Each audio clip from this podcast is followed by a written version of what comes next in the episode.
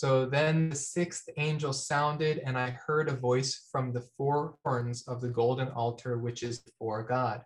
One sang, The sixth angel who had the trumpet release the four angels who are bound at the great river Euphrates. And the four angels who had been prepared for the hour, day, and the month and year were released, so that they would kill a third of mankind. The number of the armies of the horsemen was 200 million. I heard the number of them. So uh, here we see that there are four angels bound in the great river Euphrates. No uh, unfallen angels are ever spoken of as bound. So we can assume these four angels, which are bound in the Euphrates, are fallen angels, demonic spirits. And they've been uh, bound there in preparation for this very time. Uh, some believe that this hour, day, month, and year refers to the expanse of time that they will uh, be here, which is almost 400 days. That's not the cleanest reading of the Greek. It's more likely that John is being overly emphatic that this exact moment was prepared uh, since the beginning of time here.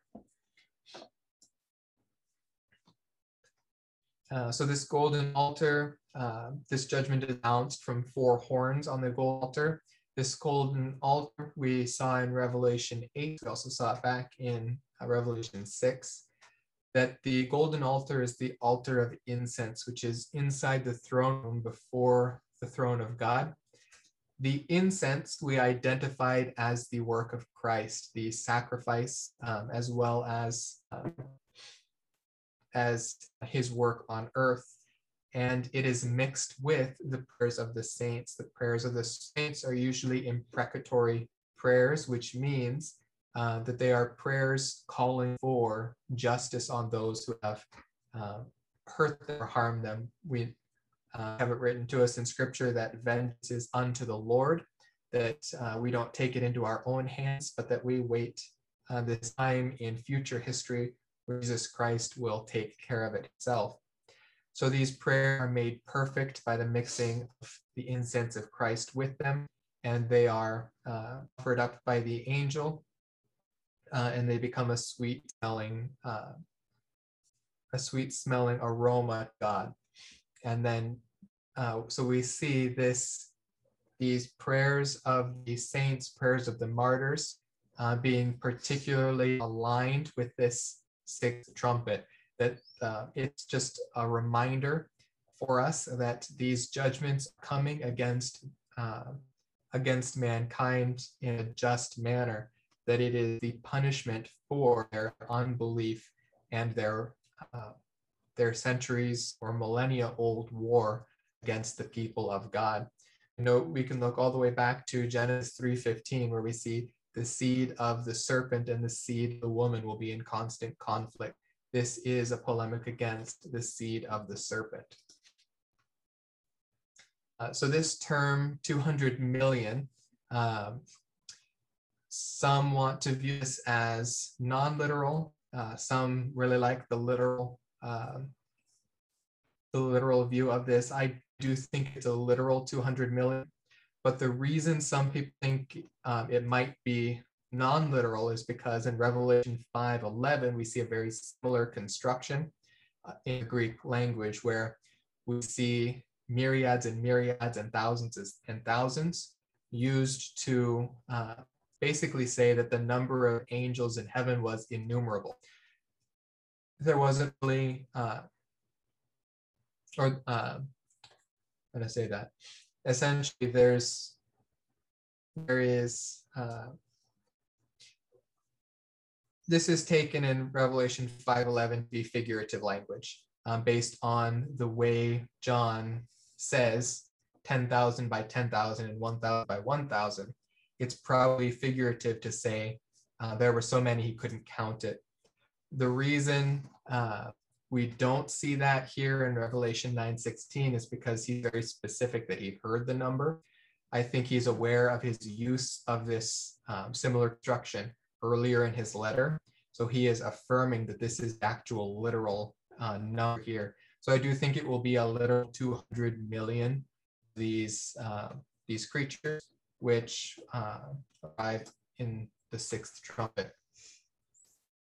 We can also identify the sixth trumpet as butting up against the midpoint of the tribulation. At this point, uh, the Antichrist is present on the earth. He is active on earth. We saw from the very first sealed judgment that his activity is beginning on the earth, but he might not yet be identified. It's probable it's an antichrist group that's uh, a government organization or whatnot that is promising peace. The antichrist will be the center of that movement, but he might not be clearly identified. But at the midpoint of the tribulation, he will be very clearly identified.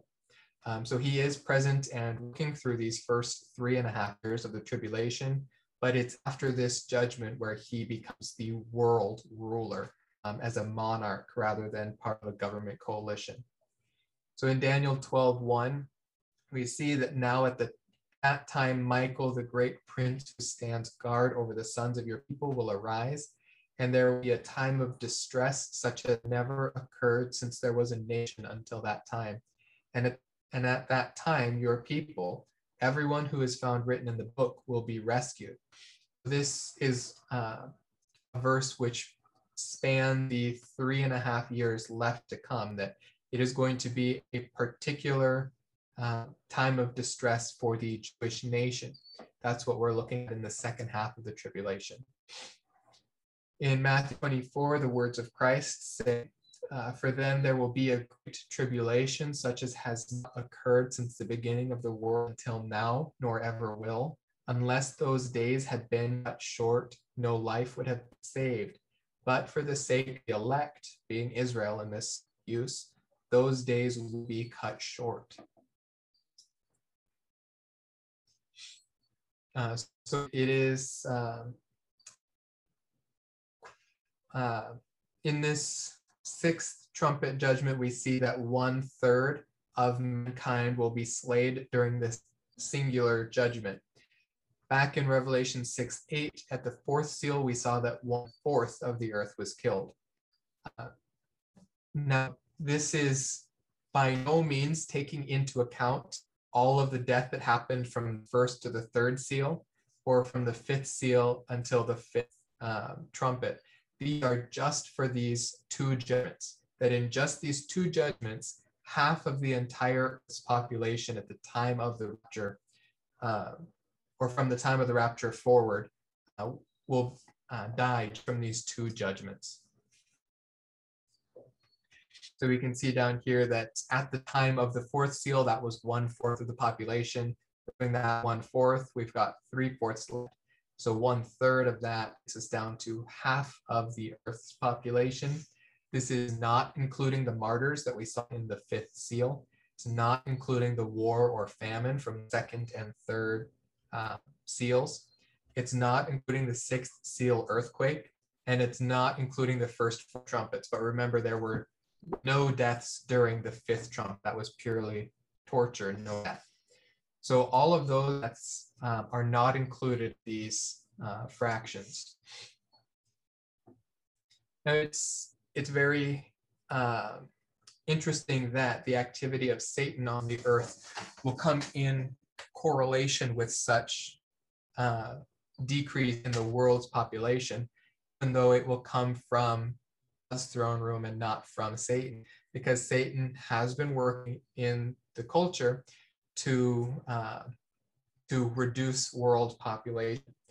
Uh, one of the clearest examples of this, besides things like abortion, um, come from the Georgia Guidestones. The purpose behind the Georgia Guidestones is some sort of monument that would be left after an apocalyptic event, uh, assuming that man causes himself to go nearly extinct.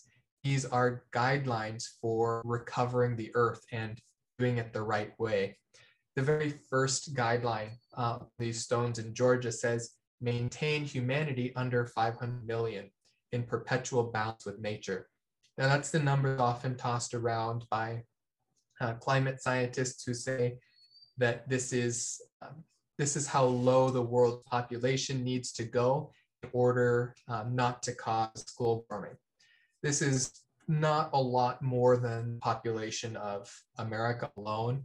It's about a third of the population of China or India. Uh, so it's a very low number. Uh, of course, we we can always say that if they think we should get down to this low, they can offer to go first. Um, this it's getting quite near the number that we will see uh, remaining at the end of the tribulation. So I, I find it more than symptomatic. Uh, but just for the sake of um, interest, we'll read the other nine of these. Number two says guide reproduction wisely, improving fitness and diversity. Now this is advocating eugenics uh, selective abortions unite or and probably castrating people who they deem unfit or unworthy for reproduction, unite humanity with a living new language. We can uh, look back on Genesis 11 and see why that goes against God's word. Rule passion, faith, tradition, all things with tempered reason. Keep in mind the imperative rule here that faith ought to be ruled. Uh, protect people and nations with fair laws and just courts. That's a one world government.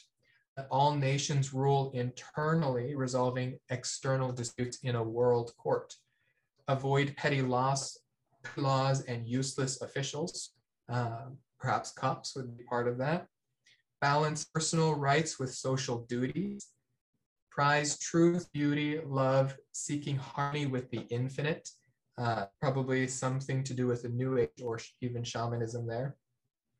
And be not a cancer on the earth, leave room for nature, leave room for nature. Remember uh, God's command to us back in Genesis 127. Uh, God created man in his own image. In the image of God, he created him, male and female, he created them. God blessed them. God said to them, Be fruitful and multiply, and fill the earth and subdue it and rule over the fish of the sea and over the birds of the sky and over every living thing that moves on the earth. Then God said, Behold, I have given you every plant yielding seed that is on the surface of all the earth, and every tree which has fruit yielding seed. It shall be food for you, and to every beast of the earth, and to every bird of the sky, and to everything that moves on the earth, which is which has life. I have given every green plant for food, and it was so. God saw that all God saw all that he had made, and behold, it was very good. And there was evening and there was morning, the sixth day. And this was reconfirmed to Noah coming off the boat after the flood into the new world. Uh, and God blessed Noah and his sons and said to them, Be fruitful and multiply and fill the earth. The fear of you and the terror of you be on every beast of the earth and on every bird of the sky with everything that creeps on the ground and all fish of the sea. Into your hand they are given. Every moving thing that is alive shall be for you. I give all to you as I gave the green plant. Man was put on this earth in order to rule over the earth. God has put him uh, in a position that we call a theocratic administrator, that we are to rule this earth on God's behalf. We are not to subject ourselves to the creation which God has put us over. This goes against his creation mandate. All right, back into Revelation, uh, Revelation 9, 17 through 19. And this is how I saw vision, uh, the horse and those who sat on them. The riders had breastplates the color of fire and hyacinth and of brimstone. That's red, dark blue, and yellow. And the heads of the horses are like the heads of lions. And out of their mouths proceed fire and smoke and brimstone. A third of mankind was killed by these three plagues, by the fire and the smoke and the brimstone, which proceeded out of their mouths. The power of the horses is in their mouths and in their tails, for their tails are like serpents and have heads, and with them they do harm. So one of the most common views is that this refers to the armies of the East in Revelation 16.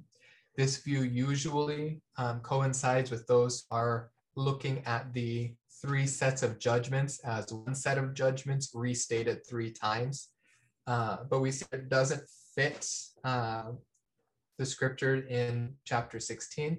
Chapter 16 says the sixth angel put out his bowl on the great river, the Euphrates, and its water was dried up so that the way would be prepared for the kings of the east.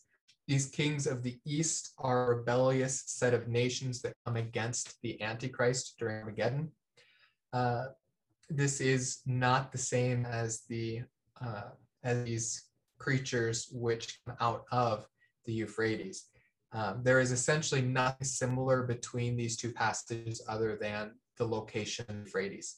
Uh, so uh, usually that's theologically charged rather than uh, inductively understood. Uh, another very common view is, again, that this is modern warfare machinery. Uh, they'll correlate these with tanks because tanks have a long barrel that shoots fire or brimstone or smoke or whatever. This is not a good reading of the text, again, because its origin is placed on man rather than on God. And this is a specific judgment from God. Uh, and these are not adequately, uh, the modern technology does not adequately uh, represent what is described here in this verse. We have to make quite a stretch, even using the figurative language, to get to something like tanks. Um, and also the doctrine of imminency, where this these uh, machines were not uh, here back in even the 18th or 17th century, so that it would have made it impossible for Christ to return at that time. Uh, and that is not uh, what the New Testament reveals to us about the return of Christ. Another possibility is that this is simply a human-led cavalry, uh, where some army, which is not told to us elsewhere in Scripture, uh, is part of this um, this sixth uh, trumpet judgment. Problems here would be that we wouldn't need similes uh, in the figurative language or in the language to describe something that John has probably seen before, probably seen an actual cavalry with mankind. Uh, goes to great length to give us descriptive, um, metaphoric language. Um, so it, it, would be against the reading to read um, to read those similes out of the text uh, rather than keeping them in. Um, so that's most likely not um, just a simple cavalry. These will be some sort of demonic army again. Uh, so just see what I write here. The demonic realm lying primarily beyond our modern comprehension is more than capable of producing the beasts here described. Moreover, it fits the context of divine judgment and textual issue of figurative language. Uh, so that is to say that John used figurative language because what he saw was indescribable, that he was doing his very best to describe what he was seeing, though he was not familiar with what he saw.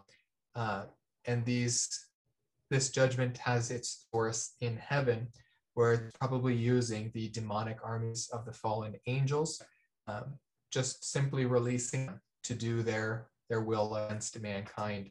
And in so doing, uh, they do God's will. These creatures are not unknown to mankind. Uh, the Chinese call them dragons. Other places probably call them griffins or something like it. That seems to fit our context uh, here, uh, where they're they're just simply fallen angels, demons, which the earth has tried to make sense of, and in so doing has created lore uh, that today is dismissed as fairy tales. Uh, and that's one tool Satan has used uh, to make us disbelieve scripture. Uh, now we, we do see that prior to the flood, other creatures were uh, we're here on earth. Job talks about the behemoth and the, the, the leviathan. Uh, I think I saw a scientific paper recently where they think only 1% of fossilized um, creatures have actually been discovered. Now we, we, we look at fossils and we see the worldwide flood of Noah, that the creatures of earth were buried during that time. So there's no telling what kind of creatures were present on earth prior to the flood, only that uh, one creature from each probably genome or subsect of creatures was present on Noah's Ark. Uh, so here's when we read back to Genesis 3, we see the serpent, which was Satan, we learned from Revelation.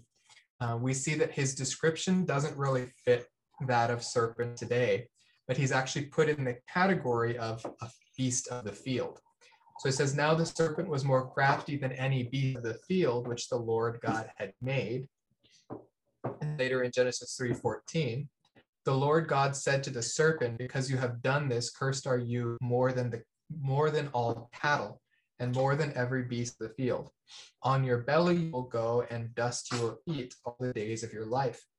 So from this, on the belly, on your belly you will go, used as a curse. We deduce that um, these serpents probably had legs before, uh, but also its comparison with cattle and beasts of the field gives us the idea that it was much bigger, perhaps even used uh, in some sort of farming um, beforehand, so that something like a dragon, but uh, a little more tameable than the myths, uh, may have been what's, what was represented by Satan uh, back in Genesis we also see that this punishment on the serpent is continued even into the millennial kingdom.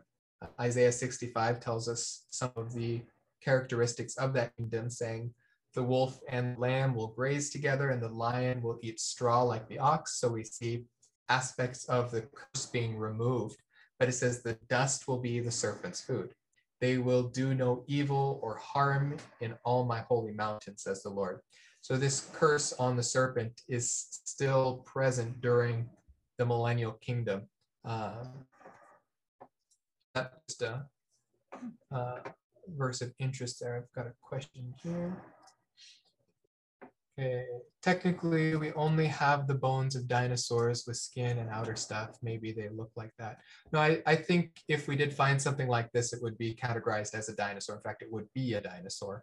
Um, the problem with dinosaurs is when they find dinosaurs, uh, they believe they were millions and billions of years prior to mankind. They were probably present with man before the flood.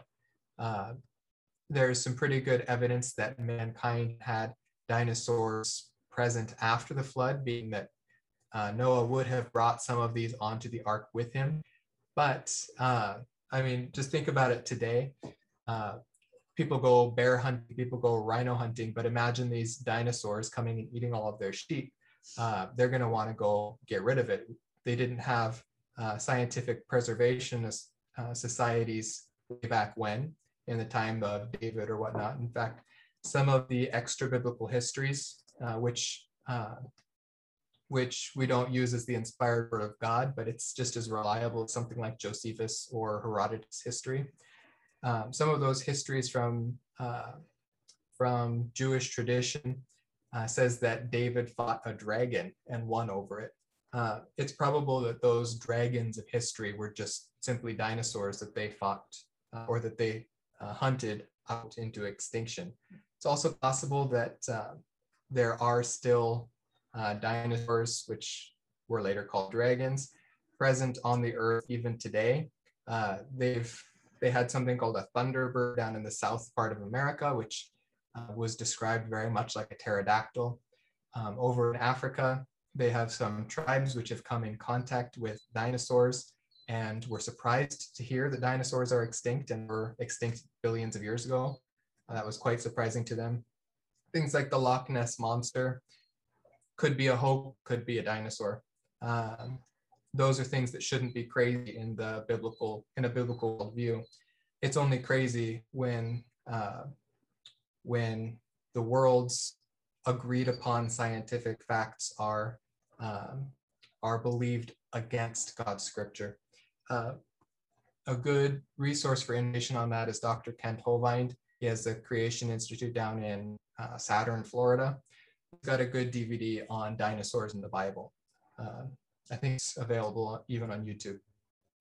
Uh, but we do see that a great delusion will be part of the end times program.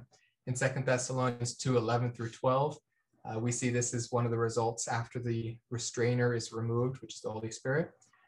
For this reason, God will send upon them a deluding influence so that they will believe what is false, in order that they all may be judged who did not believe the truth, but took pleasure in wickedness. Um, so again, we've we've got another uh, preview coming here. And keep in mind, these are not things I believe to be true, but uh, things that I think Satan is using either to desensitize us against scripture or uh, possibly even uh, trying to uh, make mankind sensitive to uh, what he will use as his great delusion in the last days. So keep in mind also in this next preview of who they are saying deserves some sort of worship or reverence. Um, so we'll play that now. What we are witnessing here is the return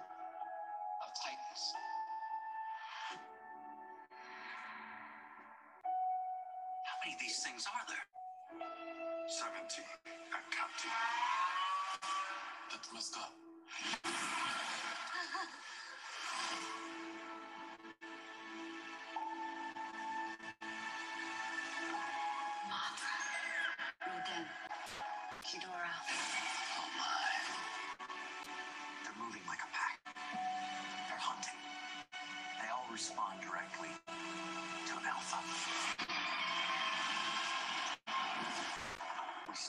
Ghidorah. We stop them all. Is there another creature that might stand a chance against him?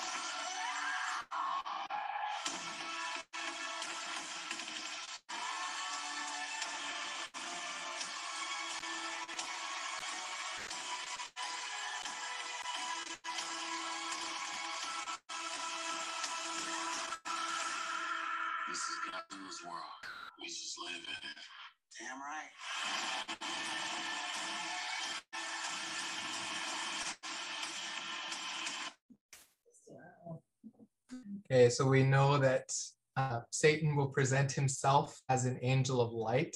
His purpose during the tribulation is to garner as much worship towards himself. He will likely come presenting himself to be the savior, uh, to be the savior of this earth. Uh, and we know that God has revealed himself in scripture. Satan most likely revealed himself through uh, the world systems such as today Hollywood. So we had a- another question here. Right. I can't watch news TV anymore, honestly. The demonic veil has been lifted from me.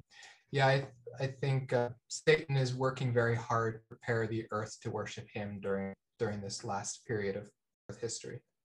Uh, all right, so Ecclesiastes again tells us that nothing is new under the sun. Uh, one possible reading of this is uh, that man's honestly not even that creative. Uh, Satan is not creative in that he seems to continually use the same tactics again and again, uh, which is self worship of himself and also telling his subjects to worship themselves. Uh, but it, we're also not that creative in that we really come up with anything of our own. We just distort what God has already created. Uh, so I, I would find it very unlikely that man has come up with his mythology and his lore all from his own imagination. Uh, even if it's just to describe naturalistic processes, uh, I find it strange that he would uh, move towards these mythological creatures without having some sort of precedent for it. Uh, in Second Kings, we see that God uh, or the spiritual forces are often not visible. In 2 Kings 6, uh, we read that now when the attendant of the man God had risen early and gone out, to behold, an army with horses and chariots was circling the city. Now, this is back in the time of uh, think it was King Ahab, uh, where Israel is going uh, to war against, uh, I can't remember who they were going to war against, but Elisha is the prophet at this time.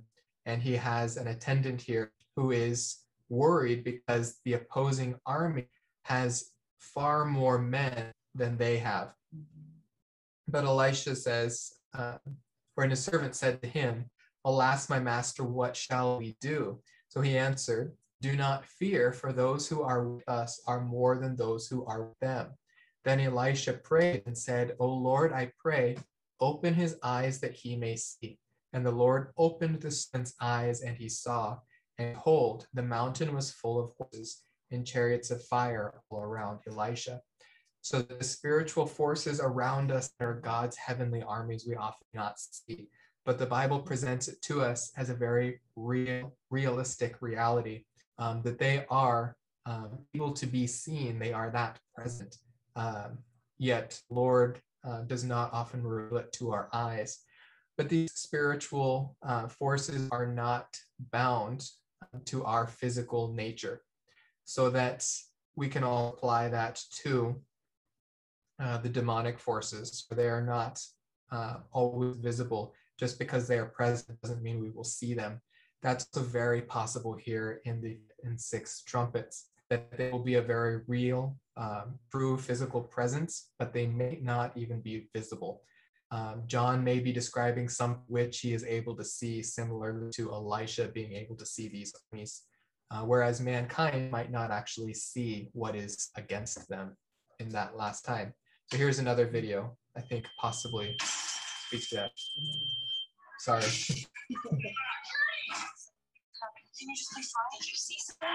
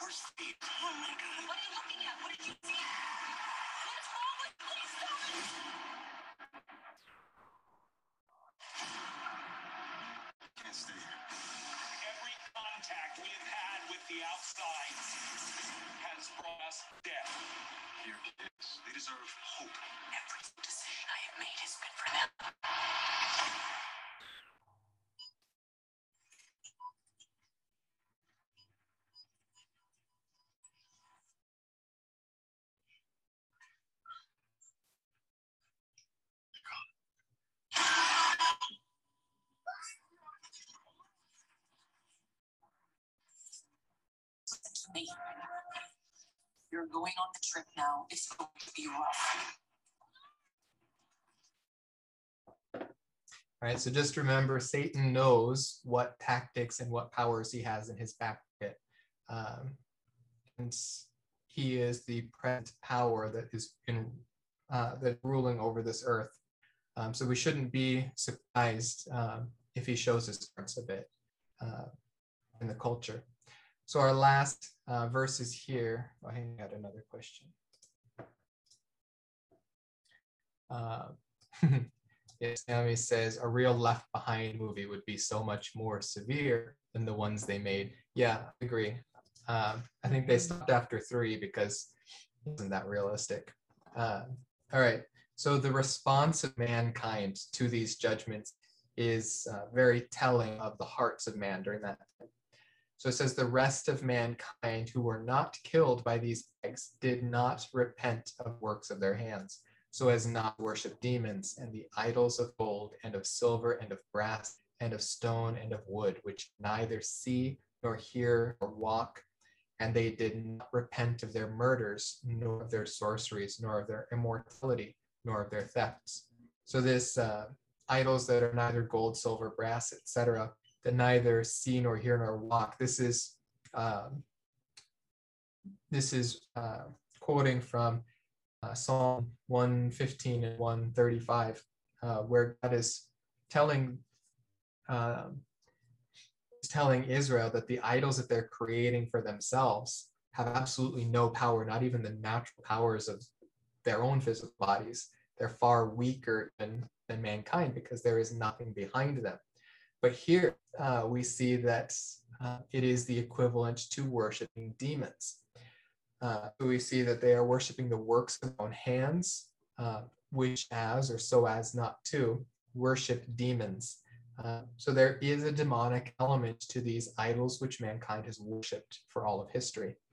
Uh, and then we see additionally, they did not repent of their murders, that of their sorceries, their immortal, their immoralities, and their thefts. So what is the work of man's hands? Jeremiah 1:16 says, I will pronounce my judgments on them concerning all their wickedness, whereby they have forsaken me and have uh, offered sacrifice to other gods and worshiped the works of their own hands. Um, so this is uh, Jeremiah telling Israel, I, the judgment of God is coming against them because they have gone and worshipped other gods. That is the purpose here of our seven trump judgments as well. Second Corinthians 10, no, but I say that the things which the Gentiles sacrifice, they sacrifice to demons and not to God. And I do not want you to become sharers in demons. Uh, also the example of Belshazzar from the book of Daniel, chapter 5. Yet you, his son Belshazzar, have not humbled your heart, even though you knew all this well. We can think of Romans 2. Even though we know the truth about God, uh, we deny it or we uh, we look against that. Speaking of those who do not come to saving faith in Christ, you have exalted yourself against the Lord of heaven. They have brought the vessels of his house before you, and you and your nobles, your wives and your concubines have been drinking wine from them, and you have raised the gods of silver and gold, of bronze, iron, wood, and stone, which do not see, which do not see, hear, or understand. But the God in whose hand you are, whose hand are your life breath, and all your ways you have not glorified. And we know that it is this very night where Babylon was conquered uh, by the Medo Persians, uh, where that kingdom was destroyed and handed over to the next kingdom. And the last kingdom in succession of the time of the Gentiles will be when the final Roman Empire, the Antichrist himself, will be conquered for this very same reason. And the kingdom of God will uh, immense, where he's destroyed all human powers and himself stands as the king over earth. We have the example given to us in Thyatira uh, of uh, the worship of idols. Uh, it says, But I have this against you that you tolerate the woman Jezebel, who calls herself a prophetess, and she teaches and leads my bondservants astray, that they commit acts of immorality and eat things sacrificed to idols. I gave her time to repent, and she does not want to repent of her immorality. Behold, I will throw her on a sickness and those who commit adultery with her into great tribulation unless they repent of her deeds.